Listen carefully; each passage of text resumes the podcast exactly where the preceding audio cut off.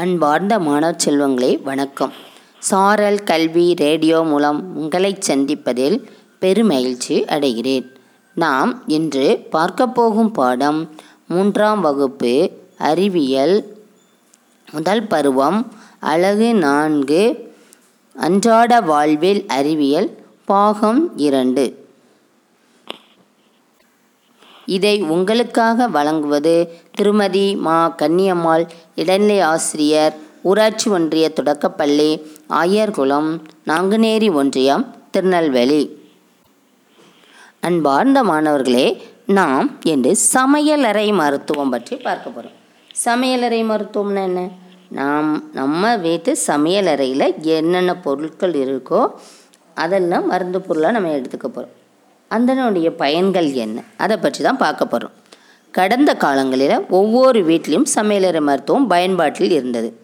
அதை பற்றிய எண்ணங்கள், சிந்தனைகள் எதுவுமே இல்லாமலே ஒவ்வொரு உடற்குறைபாட்டையும் எவ்வாறு கட்டுப்படுத்துவது என்றும் அவசர காலங்களில் என்ன செய்ய வேண்டும் எனவும் அன்றாட தாய்மார்கள் அறிந்திருந்தனர். நமது சமையலறையில் ஒரு மருந்தகமே உள்ளது என்றால் ஆச்சரியமில்லை. சமையலறையில் உள்ள எந்தெந்த பொருட்கள் எந்தெந்த நோயை குணப்படுத்துகின்றன என்பதை பற்றி நாம் பார்ப்போமா? சமையலறை மருத்துவத்தின் முக்கியத்துவம். பூண்டு பூண்டு எல்லாரும் பார்த்துருக்கீங்களா? என்ன கலரில் இருக்கும்? வெள்ளை கலரில் இருக்கும். பார்த்துருக்கீங்களா? இந்த பூண்டு மிக முக்கியமான மருந்து பொருள். ஏழைகளின் உயிரி, எதிர்பொருள் என பூண்டு அழைக்கப்படுகிறது. இந்த பூண்டு சாப்பிடணும்னு உயர் இரத்த அழுத்தத்தை இரத்த அழுத்தத்தை சமநிலையில் வைக்கிறதுக்கு உதவுகிறது. சளியை குணப்படுத்த உதவுகிறது. வா இன்னும் நிறைய பயன்பாட்டில் உள்ளது. வாயு தொந்தரவு எல்லாம் என்ன செய்யும்? குறைக்கும். முக்கியமாக முக்கியமாக இது இரத்த அழுத்தத்தை சமநிலையில் வைத்திட உதவும். பூண்டை உணவில் அடிக்கடி சேர்த்துக்கிட்டா என்னாகும்? உயர் இரத்த அழுத்தம் சொல்லுவாங்கள்ல, ஹார்ட் அட்டாக் வருதுன்னு சொல்லுவாங்களா, அது தினமும் நம்ம சாப்பிட்டுக்கிட்டே இருந்தால் அந்த இரத்த அழுத்தம் அதிகமாகும் போது தான் ஹார்ட் அட்டாக்லாம் வரும். புரியுதா? அப்போ அதே உணவை தினமும் நம்ம சாப்பிடக்கூடிய உணவில் இந்த பூண்டு எடுத்துக்கிட்டோம்னா இரத்த அழுத்தம் சமநிலையில் இருக்கும். சளியை என்ன செய்யும்? குணப்படுத்தும். அடுத்ததாக பெருங்காயம். பெருங்காயம் தெரியுங்களா? சமையல் பயன்படுத்துவாங்க வாசனைக்காக. எல்லா குழம்பு, பொரியல் ஐட்டங்கள் எல்லாத்துலேயும் நினச்சிப்பாங்க இந்த பெருங்காயத்தை பயன்படுத்துவாங்க. ரசத்துக்கு மெயினாக ரசத்துக்கு பயன்படுத்துவாங்க. அப்போ செரிமானத்தை அதிகரிக்க பயன்படுது. பெருங்காயம் எதுக்காக பயன்படுது? செரிமானத்தை அதிகரிக்க பயன்படுகிறது. வயிற்றுப்போக்கு, வயிற்று கடுப்பு போன்றவற்றிற்கு மருந்தாகவும் பயன்படுகிறது. இதில் பெருங்காயம் இப்போதெல்லாம் தூள் பண்ணி பாக்கெட்டில் அடைச்சி இல்லை ப டப்பாவில் அடைச்சிலாம் வருது. அதை விட அதை கட்டி பெருங்காயம்னு சொல்லுவாங்க. அந்த பெருங்காயத்தை என்ன செய்யணும்? அதை உரைச்சி சின்ன பிள்ளைங்க வயிறு வலிக்குன்னு சொன்னாலும் சொல்ல வயிறு ஊதுன மாதிரி இருக்கும். அந்த மாதிரிலாம் இருந்தால் அதை கரைச்சி கொடுத்தாங்கன்னா என்ன செய்யும்? அந்த பெருங்காயம் வந்து அந்த வயிற்று வலியெல்லாம் என்ன செய்யும்? குணப்படுத்திடும். செரிமானம் ஆகாமல் இருக்கவங்களுக்கு என்ன செய்வாங்க? அதை லேசாக உரைச்சி கரைச்சி கொடுத்தாங்கன்னா அது சரியாக போயிடும். அடுத்ததாக இஞ்சி. இஞ்சி மிகவும் முக்கியமான மருந்து. செரிமானத்தை ஊக்குவிக்கிறது, குமட்டல் உணர்வை குறைக்கிறது. வாந்தி வர மாதிரி இருக்கும் அவங்களுக்கு அந்த இஞ்சி அடித்து அந்த சாரை புழிஞ்சு கொடுப்பாங்க. அந்த காலத்துலலாம் என்ன செய்வாங்க? அந்த மாத்திரை மருந்துலாம் கிடையாது. வாரத்தில் ஒரு நாள் என்ன செய்வாங்க? இஞ்சி அரைச்சி சாறு புழிஞ்சு வீட்டில் உள்ள எல்லா பிள்ளைங்களும் கொடுப்பாங்க. அது ஜீரண சக்தியும் நல்லாயிருக்கும். எந்த பிரச்சனையும் வயிற்றுக்கோளாறு எதுவுமே வராமல் இருக்கும். மெயினாக இஞ்சி எனக்கு செரிமானத்தை ஊக்குவிக்கிறது, குமட்டல் உணர்வையும் குறைக்கிறது. அடுத்ததாக மஞ்சள். பாருங்கள், மஞ்சள் மஞ்சள் தெரியுங்களா? மஞ்சள் முழுசாக பார்த்துருக்கீங்களா? இப்போல்லாம் நீங்கள் பொடி தான் பார்த்துருப்பீங்க, தூள் மஞ்சள் தூள் தான் பார்த்துருப்பீங்க, அப்படி தானே? மஞ்சள் நீல நிலம் முழு மஞ்சளாக இருக்கும். விரலி மஞ்சள் சொல்லுவாங்க. அதுதான் சமையலுக்கு மெயினாக பயன்படுத்துவாங்க. இது பொதுவாக கிருமி நாசினியாக பயன்படுத்துகிறது. காயத்தை குணப்படுத்தவும் பயன்படுகிறது. அடுத்து மிளகு, கருப்பு மிளகு. மிளகு முக்கியமாக சளிக்கு பயன்படும். மிளகு எஞ்சுவேன் சளிக்கு பயன்படும். இருமல் வந்தால் கூட மு முழு மிளகை ஒரு அஞ்சாறு மிளகை எடுத்து நினச்சிப்பாங்க, வாய்க்குள்ளே அப்படியே ஒதுக்கி வச்சுக்கிடுவாங்க. அந்த சாறை உள்ளே விட விட அந்த இருமல் வந்து சரியாகும். சளி மற்றும் இருமலுக்கு மிகச்சிறந்த நிவாரணி கருப்பு மிளகாகும். அடுத்ததாக லவங்கம். லவங்கம் மொட்டு பல்வலி நீக்க உதவுகிறது. பல்வலிக்குன்னா ரெண்டு லவங்கத்தை நினச்சிவாங்க நல்லா தூள் பண்ணி அதை பல்லுக்கடையில் வச்சிட்டோம்னா பல்வலி சரியாயிடும். இப்போ என்னெல்லாம் பார்த்தோம் சமையலற மருத்துவத்தில்? பூண்டு, பூண்டின் பயன்கள், பெருங்காயம், இஞ்சி, மஞ்சள், கருப்பு மிளகு, லவங்கம். அடுத்ததாக கொத்துமல்லிச்சாறு. கொத்துமல்லிச்சாறு நம்ம எப்படி தயார் பண்ணலாம்? கொத்துமல்லி இலைகளை அரைத்து சாறு எடுக்கணும். இந்த சாறு நெஞ்சு எரிச்சலை குறைக்கும். இந்த சாறை சாப்பிட்றதுனால என்ன ஆகும்? நெஞ்சு எரிச்சல் குறையும். இந்த இதன் சாற்றில் மிக அதிக அளவு இரும்பு மற்றும் வைட்டமின் ஏபிசி உள்ளது. கொத்தமல்லி சாறில் வைட்டமின் ஏபிசி உள்ளது. நெஞ்சு எரிச்சலை குறைக்கிறதுக்கு கொத்தமல்லி சாறு பயன்படுகிறது. கொத்தமல்லி தேநீர் தயாரிக்கும் முறை. கொத்தமல்லி தேநீர் வந்து நல்லது. இப்போ குடிக்கிற காபி, டீ அதெல்லாம் குடிக்கிறதோட தினமும் கொத்தமல்லி தேநீர் குடித்தோம்னா அது மிகவும் நல்லது. கொத்தமல்லி விதைகளை அரைத்து பொடியாக்க வேண்டும். இரண்டு அல்லது மூன்று கப் கொதிநீரில் ஒரு தேக்கரண்டி அரைத்த பொடியை சேர்க்க வேண்டும். சுவைக்கு போதுமான அளவு வெல்லம் சேர்க்க வேண்டும். ஐந்து நிமிடங்கள் சூடுபடுத்த வேண்டும். இந்த கொத்தமல்லி தேநீரை எப்படி தயாரிக்கலான்னா, கொத்தமல்லி விதை என்ன செய்யணும்? அரைச்சி பொடியாக்கி வச்சுக்கணும். ரெண்டு அல்லது மூணு கோப்பத்தை கொதிநீரில் ஒரு தேக்கரண்டி அரை அரைத்த பொடியை சேர்க்கணும். சுவைக்கு என்ன செய்யணும்? போதுமான அளவு வெல்லம். நமக்கு எவ்வளோ தேவையோ அந்த அளவுக்கு வெல்லம் சேர்க்கணும். ஐந்து நிமிடங்கள் சூடுபடுத்த வேண்டும். இதுதான் கொத்தமல்லி தேநீர் தயாரிக்கும் முறை. அன்பார்ந்த மாணவர்களே, உங்கள் புத்தகத்தை கையில் எடுத்துக்கொண்டு பக்கம் எண் நூற்றி முப்பத்தொன்று எடுத்துக்கோங்க. அதில் உனக்கு பிடித்தமான உணவு எது, அதில் என்னென்ன கலந்திருக்கும், அதற்கு மருத்துவ குணம் ஏதேனும் உண்டா, அவற்றை அட்டவணையில் எழுதுக. உங்களுக்கு பிடித்தமான உணவு ஏதோ அதை பேர் எழுதுங்க. அதில் அடங்கியுள்ள பொருட்கள் என்னென்ன பொருளாக அடங்கியிருக்கு அந்த உணவில், அதனுடைய மருத்துவ குணம் என்னங்கிற மருத்துவ குணம் அப்படிங்கிறதுக்கு நேராக நீங்கள் எழுதுங்க. சரியா? அன்றாட வாழ்வில் எளிய அறிவியல் சோதனைகள். அறிவியல் மீதான ஆர்வம் உண்மையிலேயே தொடங்குமிடம் வீடுதான். நம்மை சுற்றி உள்ளவற்றை எளிமையாக ஆராய்வதன் மூலம் இந்த ஆர்வம் அதிகரிக்கின்றது. உதாரணமாக, இலைகள் ஏன் பச்சை நிறத்தில் உள்ளன? சூரியன் மற்றும் நிலவிற்கு இடையான வேறுபாடு என்ன? தொலைக்காட்சி எவ்வாறு வேலை செய்கிறது? இதுபோன்ற கேள்விகள் அறிவியல் எண்ணங்கள் அதிகரிக்கின்றன. நான் நாம் இப்பொழுது எளிய அறிவியல் சோதனைகளை பார்க்கலாமா? நிஜம் மற்றும் நிழல். நிஜம் மற்றும் நிழல் உருவாகுவதை நாம் சோதனை மூலம் அறியலாம்.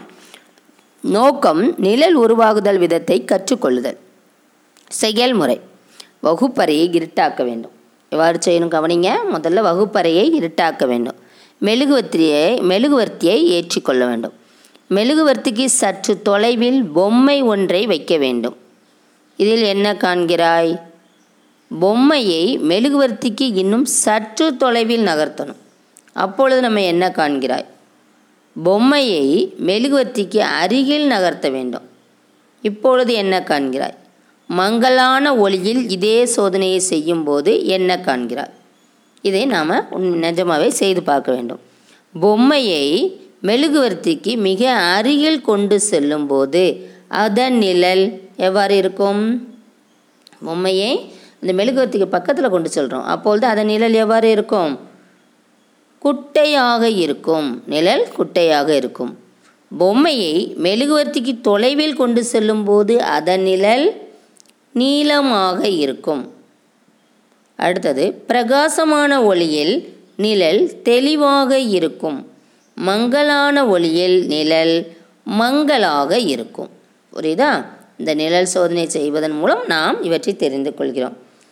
அன்பார்ந்த மாணவர்களே, உங்களுடைய புக் புத்தகத்தில் பக்கம் எண் நூற்றி முப்பத்தி ரெண்டில் இந்த நிஜம் மற்றும் நிழல் சோதனை இருக்குது. அதில் நிரப்புக என்ற நாலு கேள்வி இருக்குது. அதுக்கான பதிலை நீங்கள் எழுதணும். இப்போ சொன்னோம்ல, பொம்மையை மெழுகுவர்த்திக்கு மிக அருகில் கொண்டு செல்லும்போது அதன் நிழல் குட்டையாக இருக்கும். பொம்மையை மெழுகுவர்த்திக்கு தொலைவில் கொண்டு செல்லும்போது அதன் நிழல் நீளமாக இருக்கும். பிரகாசமான ஒளியில் நிழல் தெளிவாக இருக்கும். மங்கலான ஒளியில் நிழல் மங்கலாக இருக்கும். புரியுதா? அடுத்த சோதனை பார்க்கலாமா? கோப்பையில் எரிமலை குழம்பு. கோப்பையில் எரிமலை குழம்பு எப்படி செய்யலான்னு பார்க்கலாமா? தேவையானவை: உயரமான கண்ணாடி குடுவை, அரை கப் தாவர எண்ணெய், ஒரு தேக்கரண்டி உப்பு, நீர், உணவு வண்ணம், உணவில் சேர்க்கக்கூடிய வண்ணம். செயல்முறை பார்க்கலாமா? கண்ணாடி குடுவையில் முக்கால் பாகம் நீர் நிரப்ப வேண்டும். கண்ணாடி குடுவையில் ஒரு முக்கால் பாகம் தண்ணி நிரப்பிக்கணும். உணவு வண்ணம் அஞ்சு ஐந்து துளிகள் சேர்க்க வேண்டும். சிறப்பு வண்ண சிறப்பு சிவப்பு வண்ணமாக இருந்தால் ரொம்ப சிறப்பாக இருக்கும். மெதுவாக எண்ணெயை கண்ணாடி குடுவையில் ஊற்ற வேண்டும். எண்ணெய் நீருக்கு மேலே எப்படி மிதக்குகிறது என்று பாருங்கள். உப்புத்தூளை மிதக்கும் நல்லெண்ணெய் மீது உப்புத்தூளை மிதக்கும் எண்ணெய் மீது தூவ வேண்டும். குமிழ்கள் எப்படி கண்ணாடி குவளையின் மேலும் கீழும் நகர்கின்றன என்பதை கவனியுங்கள். இதே போன்று மற்றொரு தேக்கரண்டி உப்பை சேர்க்கும்போது என்ன நடக்கிறது என்பதை கவனியுங்கள். குவளையில் பின்வருவனவற்றை சேர்க்கும்போது என்ன நடக்கிறது என்று பார்க்கலாமா? நீரில் எண்ணெயை சேர்க்கும்போது எண்ணெய் நீரில் மிதக்கும். உணவு வண் உணவில் வண்ணம் சேர்க்கும்போது வண்ணமாக மாறும். உப்பை சேர்க்கும்போது வண்ண எண்ணெய் குமிழ்கள் மேலும் கீழும் நகரும். புரிகிறதா? முதலில் எண்ணெய் நீரில் மிதக்கும். அதாவது எண்ணெய் நீரில் எண்ணெய் சேர்க்கும்போது என்ன செய்யும்? எண்ணெய் நீரில் மிதக்கும். ஏனென்றால் நீரை விட எண்ணெய்க்கு அடர்த்தி குறைவு. இருப்பினும் உப்பு எண்ணெயை விட கனமானது, எனவே நீரில் மூழ்கும். அவ்வாறு மூழ்கும்போது உடன் சிறிதளவு எண்ணெயை எடுத்துக்கொள்ளும். ஆனால் நீரில் உப்பு கரைந்தவுடன் மீண்டும் எண்ணெய் மேலே வரும்.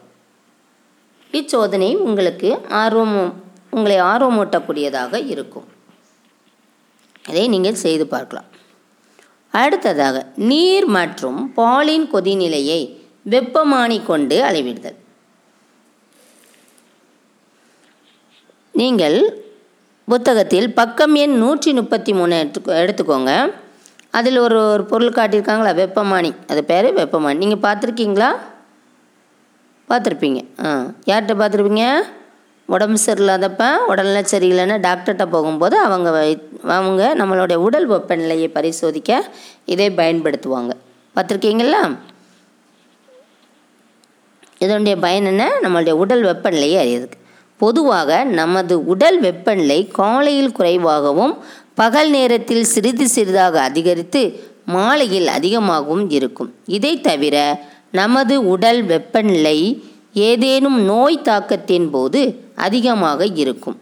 உடல்நிலை சரியில்லாமல் இருக்கும்போது வெப்பமானியை பயன்படுத்தி நமது உடல் வெப்பநிலையை அறிந்து கொண்டு சரிப்படுத்தி கொள்ள வேண்டும்.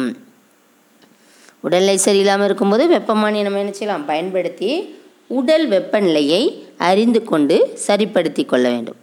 வெப்பமானி என்றால் என்ன? வெப்பமானினா என்ன? வெப்பநிலையை அளக்க உதவும் கருவிக்கு வெப்பமானி என்று பெயர். இது உறையிடப்பட்ட நீண்ட கண்ணாடி குழலால் ஆனது.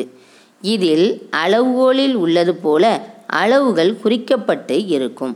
இந்த அளவுகள் நமது உடல் வெப்பநிலையை குறிக்கும்.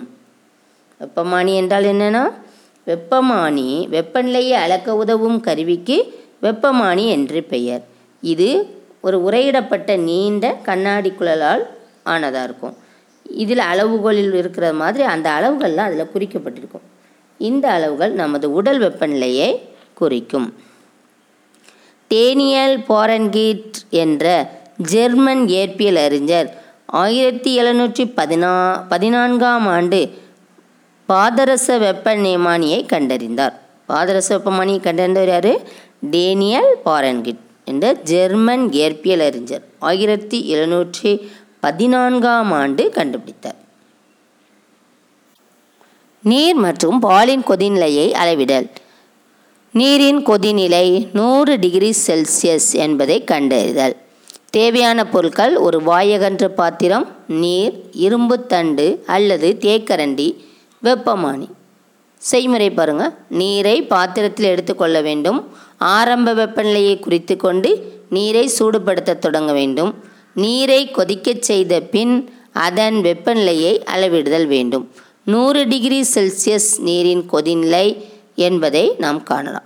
நீரின் கொதிநிலை நூறு டிகிரி செல்சியஸ் என்பதையும் நீர் கொதிக்கும்போது அதன் வெப்பநிலை நூறு டிகிரி செல்சியஸாக உள்ளதையும் பின் தொடர்ந்து சிறிது நேரம் கொதிக்கச் செய்தாலும் அதன் வெப்பநிலை மாறாது என்பதையும் இச்சோதனையின் மூலம் நாம் அறியலாம். பாலின் வெப்பநிலையும் இதே மாதிரியே என்ன செய்யலாம், கணக்கிடலாம். அடுத்ததாக உங்கள் புத்தகத்தில் நூ பக்கம் எண் நூற்றி முப்பத்தி நாலு எடுத்துக்கோங்க. படத்தில் கொடுக்கப்பட்டுள்ள வெப்பநிலைக்கேற்ப வெப்பநிலைமானியில் வண்ணமிட வேண்டும். இப்போ நூறு டிகிரி செல்சியஸ் படம் பாருங்கள், அதுக்கு அது வரைக்கும் நீங்கள் என்ன செய்யணும், கலர் வண்ணம் வண்ணம் அடிக்க வேண்டும். அடுத்தது ஐம்பது டிகிரி செல்சியஸ் என்பதை நீங்கள் அளவிட்டு வண்ணமிட்டு காட்ட வேண்டும். அடுத்து முப்பது டிகிரி செல்சியஸ், அடுத்த படம் எழுபது டிகிரி செல்சியஸ். இதற்கேற்ற மாதிரி நீங்கள் வெப்பநிலைக்கேற்ற மாதிரி என்ன செய்யணும், இந்த வெப்பநிலை மானியில் நீங்கள் வண்ணமிட வேண்டும். அடுத்ததாக நீங்கள் உங்கள் புக்க புத்தகத்தில் மதிப்பீடு பகுதியில் வினாக்களுக்கான பதில்களை எழுதுங்க. பாடத்தை நன்றாக கவனித்திருப்பீர்கள். மீண்டும் நாம் அடுத்த வகுப்பில் சந்திப்போம். வணக்கம்.